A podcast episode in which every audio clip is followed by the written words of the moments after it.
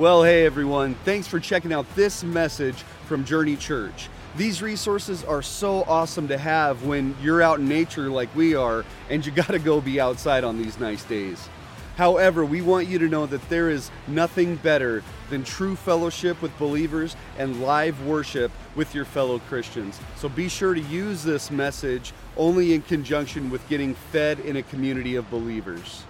Hey, we also want you to get connected with us, so be sure to text the word connect to 307 271 9160 so that you can stay in the loop with everything happening at Journey Church and get notifications about upcoming events. Hey, we pray that this message encourages you and inspires you as you continue this life on your walk with Jesus.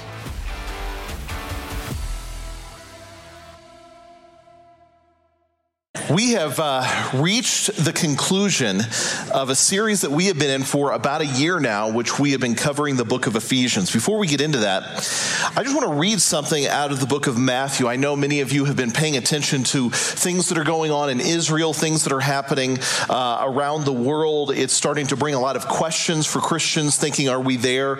Are we at the end? In Matthew chapter 24, it says this um, Jesus talks about what's going to be the sign. Now, we'll do more teaching on this later. I have done a whole series. You can find it on YouTube about all of the end time stuff. To understand it, you have to go and look at Daniel. You have to look at Ezekiel. You have to look at Matthew, at Luke, at the book of Revelation. You put all of those together and you have a wonderful picture. But here's what Jesus says uh, They asked, the disciples asked the question of Jesus, When will these things happen? What will be the sign of your coming? What will be the sign of the end of the age? Uh, Jesus answered them and said, Be careful that no one leads you astray, for many will come in my name, saying, I am the Messiah, and will lead many astray. You will hear of wars, rumors of wars. See that you are not alarmed. For this must happen, but it is not yet the end. For nation will rise against nation. The word nation in the Greek is the word ethnos. It means ethnic group. For ethnic group will rise up against ethnic group. There will be more racial tension than ever before. Kingdom will rise against kingdom. There will be famines. There will be earthquakes in various places. These are only the beginning of the birth pains. In Luke chapter 21, it also uses the word ep- epidemics or pestilences or pandemics to use a word that we have heard. So be thinking in your mind, are we hearing that? Wars, rumors of wars. Nation rising against nation, ethnic group against ethnic group, kingdom against kingdom, famines, earthquakes, these are just the beginning. From that point, they will hand you over for persecution. You will be hated by all the nations because of my name. Christians will be hated.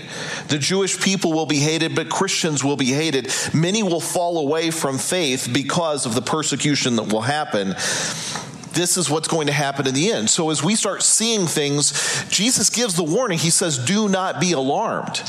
Understand that these things are going on. Make sure your heart is ready. Make sure that you are prepared. Make sure you are watching the signs of the times. Israel is the timepiece, it is the center point of all that is happening. And if you think about the world, all of the history that we read in the Bible, people have tried to, nations have tried to wipe out the nation of Israel from the beginning. They have tried to really invade and wipe them out from the Philistines to the Babylonians to the Roman empires to all of these things. Now, all of them have gone away.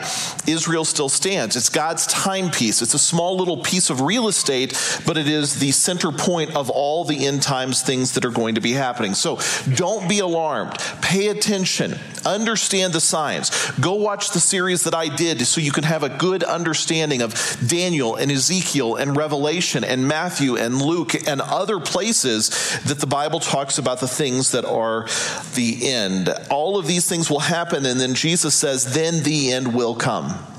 So, those things have to happen. Don't be alarmed. Don't feel like it's falling apart. It's not going to happen in the next week. We're going to see these things happen. Israel will, this will all blow over to the point of Israel will be at peace. There will be a rise of an antichrist and will bring peace across that region. Israel will feel at peace. The guard will be let down, and then the end will come. So, just be watching those things. For Ephesians, we have reached the conclusion. Ephesians has been nicely divided into those three sections sitting, walking, and standing. We learn in the first part of Ephesians to be people of, uh, of the chair, people of the stool who learn just to sit. We've got to sit and receive from God. We have to be and not do. We need to learn who He has made us to be. What is our new identity? How has He wired us? What does He want to do in us? We sit and we receive from God before we do anything else. Things like this in Ephesians 1 you have been blessed with every spiritual blessing, you have been chosen in Him. He adopted you as his children. You have been redeemed. You have been sealed by the Holy Spirit. Chapter 2 You were dead in your trespasses and sins, but God made you alive in Christ Jesus. For by grace you have been saved. You were separate. You were excluded. You had no hope. You were without God in the world. But now you have been brought near. You have been saved. You have been made to have hope. That is who you have been. That is sitting and receiving from God, understanding that brand new identity. Then we looked at walking. What was walking? Well, chapter 4, verse 1 Paul says, Therefore, I, a prisoner of the Lord, urge you to walk in a manner worthy of the calling to which you were called, with complete humility and gentleness, with patience, putting up with one another in love, making every effort to keep the bond of unity in the Spirit, that bond of shalom. So that's the second part of that. Now, get up and start walking. Live it out in your life. Make, let it make a difference in your marriage. Let it make a difference in your work. Let it make a difference difference in your own anger and attitude and, and approach toward life. Let God change you from the inside out. And then we concluded with standing. What is standing? Well, it's chapter 6. Finally, be strong in the Lord and in his mighty power, power, put on the full armor of God so that you're able to stand against the schemes of the devil. For our struggle is not against flesh and blood, but against the rulers, against the powers, against the worldly forces of this darkness, against the spiritual forces of wickedness in the heavenly places. Therefore, take up the full armor of God that you may be able to resist when the times are evil, and after you've done everything to stand firm. So, those are the three sections we sit and we receive, we walk it out, and we stand firm as we face the battles. Well, today we're going to conclude this whole series and understand Paul's final little words given to us. And we could summarize all of these with what I'm going to give you as four or five B statements, BE statements, ways that we can conclude this, the encouragement that Paul is going to give. Let's pray and let's read through it together. Father God, help us as we conclude this letter, this important letter that Paul wrote to the church in Ephesus. Help us to conclude well. Help us to understand how this little letter can impact our lives 2,000 years later. Lord, as we see things around us that point us to the end, we see things that are happening that make us think that it's just around the corner. We don't know when, we don't know the day or the hour, but it feels like the season. Help us to have our hearts prepared. Help us to not be alarmed. Help us to not be reactive, but help us to continue to trust you, love you, lean upon you through this time. Lord, help us as we conclude these final thoughts of Paul to really take to heart what you want us to be. Not do, but be. Father, thank you for this time. It's in the name of Jesus we pray. Amen. All right, let's read the last words, the last time we are going to be into this study. In Ephesians 6, verse, starting verse 18. Paul says this pray in the Ruach, that is the Spirit. Ruach is the Hebrew word for spirit, it means the wind or the breath of God. Pray in the Spirit on every occasion with all kinds of prayers and requests. With this in mind, keep alert with perseverance and supplication for all of your brothers and sisters, for all of the holy ones, all saints, all of, in Hebrew, the Kedoshim. And pray for me, Paul says, when I open my mouth to make known with boldness the mystery of the good news, for which I am an ambassador in chains. Pray that I may speak boldly the way that I should. Now, Tychicus, my dearly loved brother and faithful servant in the Lord, will give you all the news about me so that you may know how I'm doing. I've sent him to you for this very reason, so that you may know how we are, and he may encourage your hearts. Shalom to the brothers and sisters, and trusting love from God the Father and the Lord Yeshua the Messiah, Jesus the Christ. Grace be with all those who love our Lord Yeshua. That's Jesus. It's Yeshua is the Hebrew word for Jesus, the Messiah, with undying love. There are five points, quick points that I want to give you today that Paul is going to conclude this, that we can take to heart and say, okay, I'm going to put this into practice in my life. It's part of being and part of doing. It's part of wrapping up all of this. First thing Paul is going to say is be praying for others. This is the challenge I'm going to give you. Start praying for others. Start looking for the opportunity to actually seriously pray for people. You have people in your life that you know are in need. They're troubled. Maybe they have a marriage that is broken and falling apart, and they've asked you to pray. Get on your knees and pray for them. Maybe it's somebody who has a health issue and they said, Would you please pray? And you say, Okay, I will pray for you. Maybe it's somebody going through a job struggle. Would you please pray for me? Yes, I will pray for you. Maybe it's somebody dealing with an addiction, somebody dealing with a financial issue. Who knows what it is? But God has challenged you and put on your heart to pray. Sometimes prayer is an, a, a, an unessential part of people's lives, but it needs to be the essential part of people's lives. It's how we connect with God.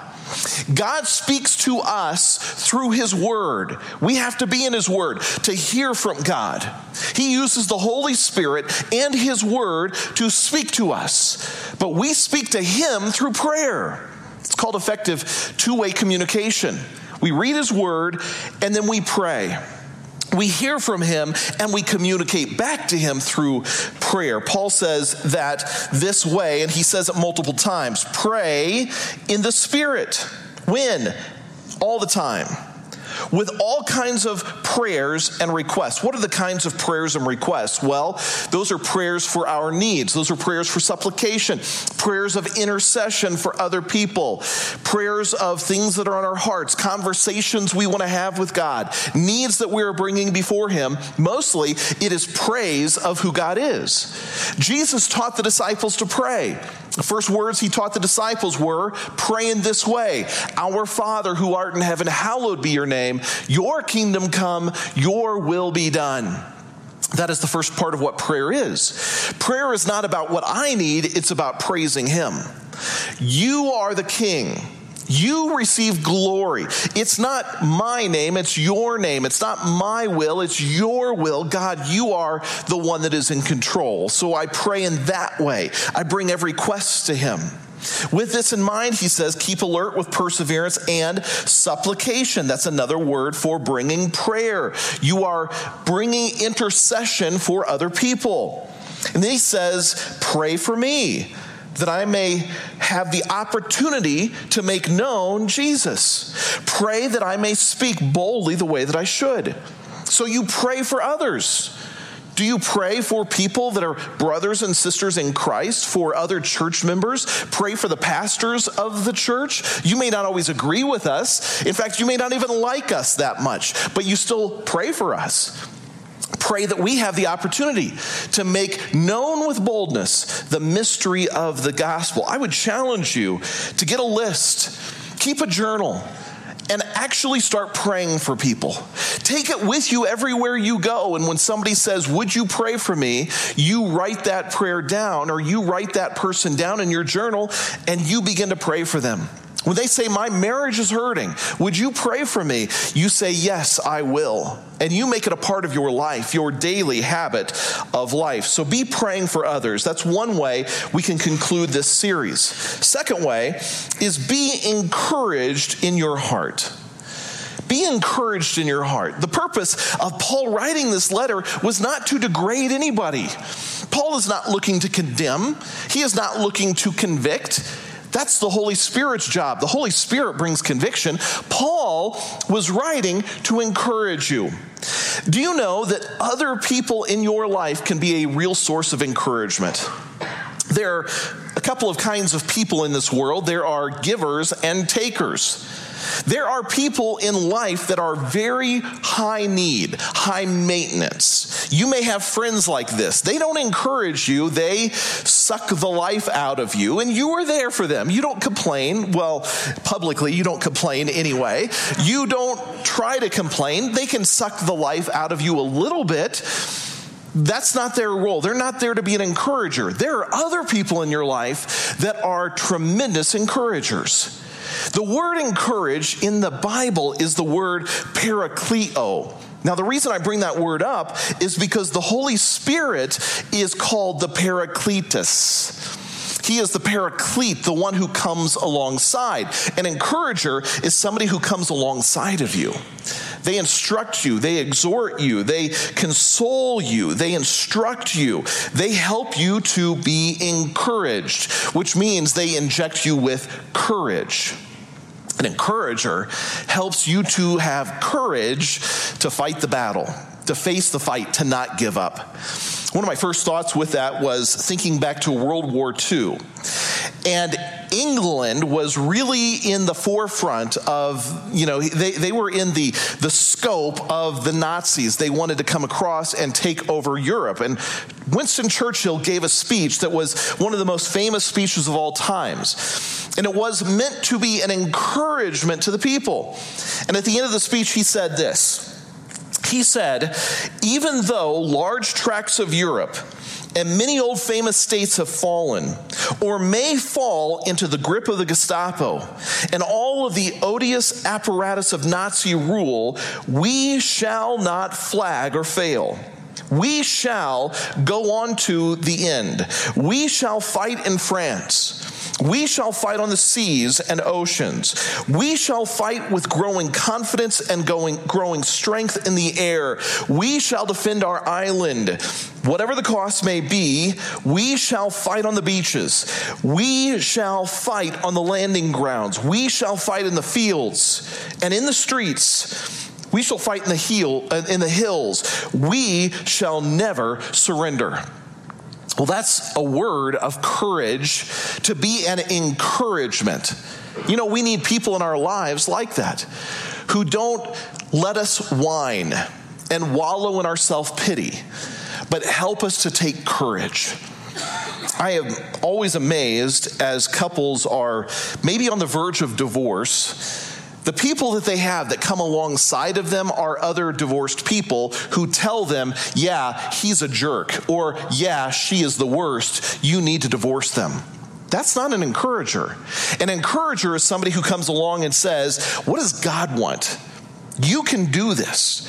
Fight for this. Make this work. That's what an encourager does. Now, Paul says that's who this person is Tychicus, a dearly loved brother, a faithful servant in the Lord. He is coming to you, and he will give you all the news about me. He will bring this very letter.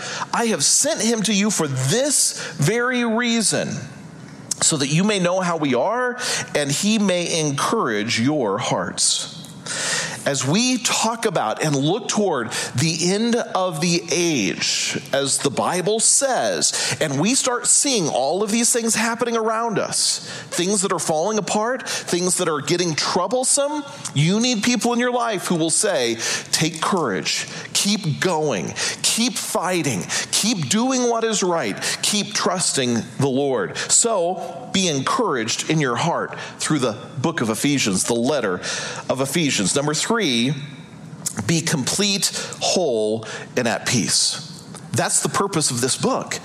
Sitting, walking, standing was why? So that we could be whole and complete.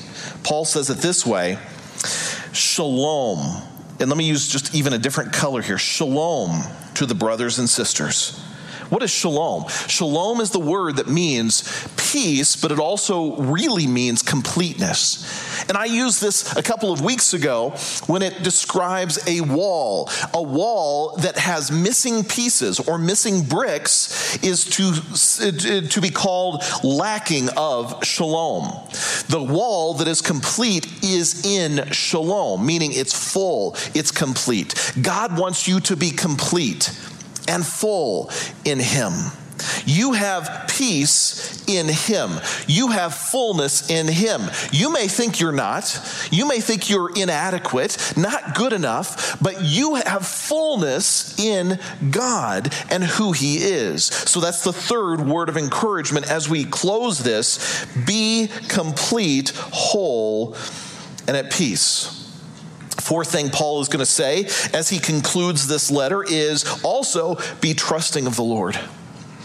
You can trust him because he is trustworthy. God does not fail. He may not live up to your expectations, but that's a challenge to us to maybe reconsider our expectations. See, some people have the expectation that God will never let anything bad ever happen to me. He will never let anything bad happen in the world. There will never be an issue, never be a problem. If there's a good God, how could he allow the atrocities that we have seen the past couple of weeks in Israel? How could that possibly happen? Trusting of the Lord is not about my expectations. It's about trusting what He has said and what He promises. I can trust Him. The word trust is the same word for faith. It's assurance. It is a trusting love. And that's what Paul concludes with. He was writing to people who were being persecuted more than we could possibly understand. We don't face that the way that they face that. And in the midst of what they were going through, Paul said, the trusting love from God the Father. You can have completeness and wholeness through the trusting love that is provided from God the Father and the Lord Yeshua, the Messiah. They will give you the ability to have a deep sense of love and trust. But let go of your expectations and let go of what you want to see happen and completely trust Him and what He is doing. God is always working behind the scenes. One of my favorite poems is a poem that came from really my wife. She didn't write it, she found it, or she has used it in a lot of her testimonies, but it's a, a poem called The Weaver. And the picture of the weaver is this that there is a tapestry that is being woven. If you've ever seen that happen, you can see all of the threads that are being put together to create a beautiful tapestry a work of art through thread. But often, the one who's doing the weaving is the only one who sees what the finished product will be. The rest of us only see the backside of the weaving. And if you look at the backside of a tapestry, it looks terrible. It doesn't make any sense. But when you flip that tapestry around, you see a beautiful picture that has been created. God is weaving a tapestry in your life and in the world in general. And you have to trust Him in the midst of all of it. Sometimes we go through hard times, we go through trials, we go through sorrow, we go through pain, but God is using it to create the tapestry that He wants to create. So we trust Him. The final thing that Paul is going to say as we conclude this story is this be filled with an undying love.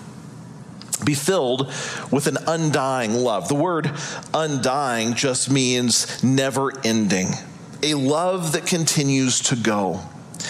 Paul writes these final concluding words Grace be with all those who love our Lord Jesus, our Lord Yeshua the Christ, the Messiah, with undying love. Can you be said to love God with an undying love? I want to, just for a quick moment as we conclude this, speak a couple of words about this word, undying love. The word love is such a misunderstood word. Maybe if you're a guy, you think of love from an emotional standpoint. It's a gooey feeling. It's an emotional feeling. It's a closeness kind of feeling. And for guys, we often don't feel that.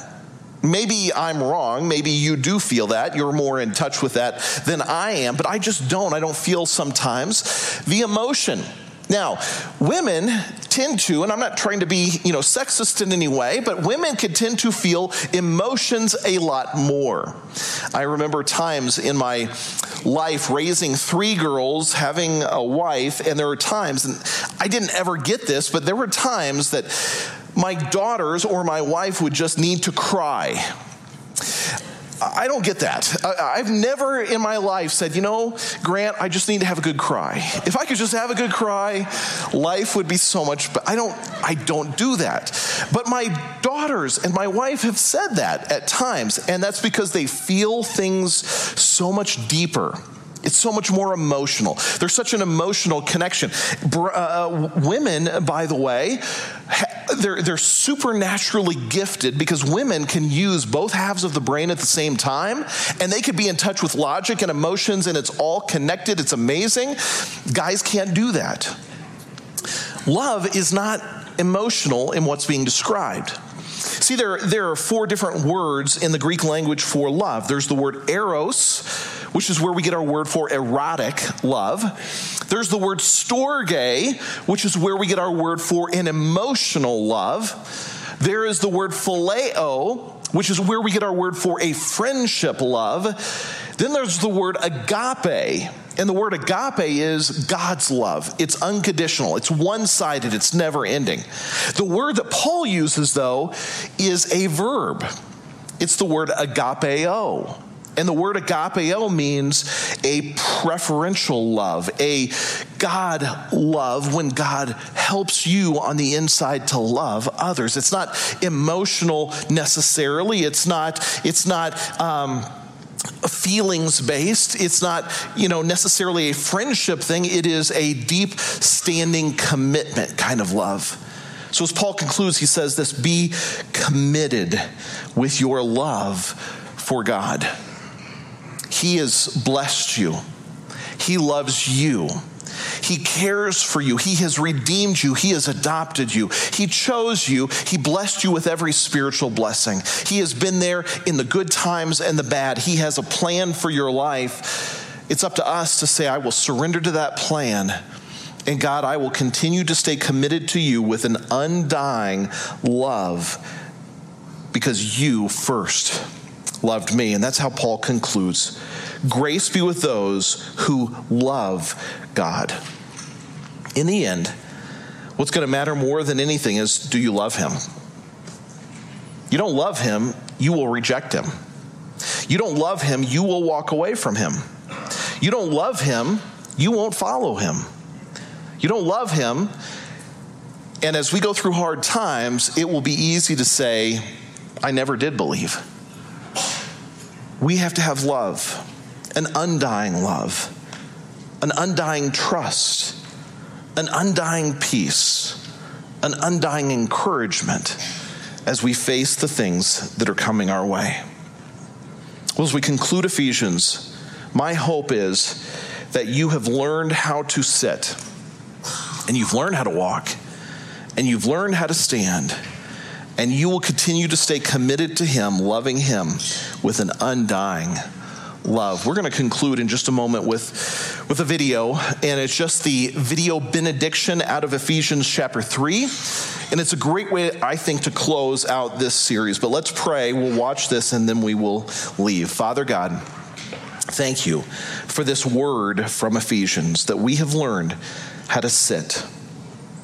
And for many, that was so important because they have just been busy doing for so long.